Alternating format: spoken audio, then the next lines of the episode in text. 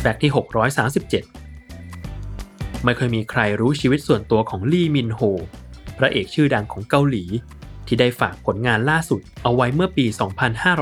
2563 อย่าง The King Eternal Monarch จอมราชันบัลลังก์อมตะ แต่เรื่องส่วนตัวของเขามักจะมาจากปากคำของคนอื่นซะมากกว่า ซึ่งที่หลุดออกมาหนึ่งเรื่องเกี่ยวกับตัวเขานั่นคือ เขาเก่งในเรื่องการเล่นเกมอย่างวิดีโอเกมและเกมออนไลน์เอามากๆ คือคล่องทั้งเกมคอมพิวเตอร์ และเกมในมือถือ จนสามารถเปลี่ยนจากอาชีพนักแสดงให้เป็น e-gamer ได้เลย ซึ่งเรื่องนี้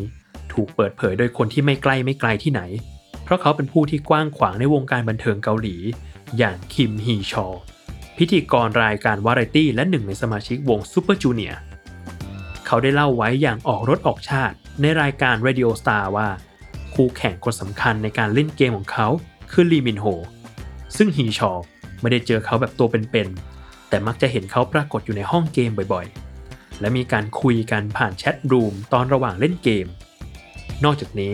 พระเอกหนุ่มก็ยังเหมือนคนที่เล่นเกมโดยทั่วไป ที่มักจะเปิดไมค์แซวเล่นคุยข่มกันเรื่องเกมตลอดเวลา ฮีชอกล่าวทิ้งท้ายว่า เขามีความจริงจังกับเกมที่เล่นเป็นอย่างมาก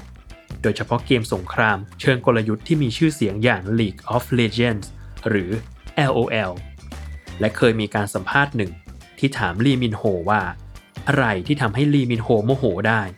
เขาตอบออกมาแบบทีเล่นทีจริงว่า เรื่องแพ้เกม และไม่ชอบเอามากๆ ถ้าหากว่าตัวเองเล่นเกมแพ้ในตอนที่สูสีเอามากๆ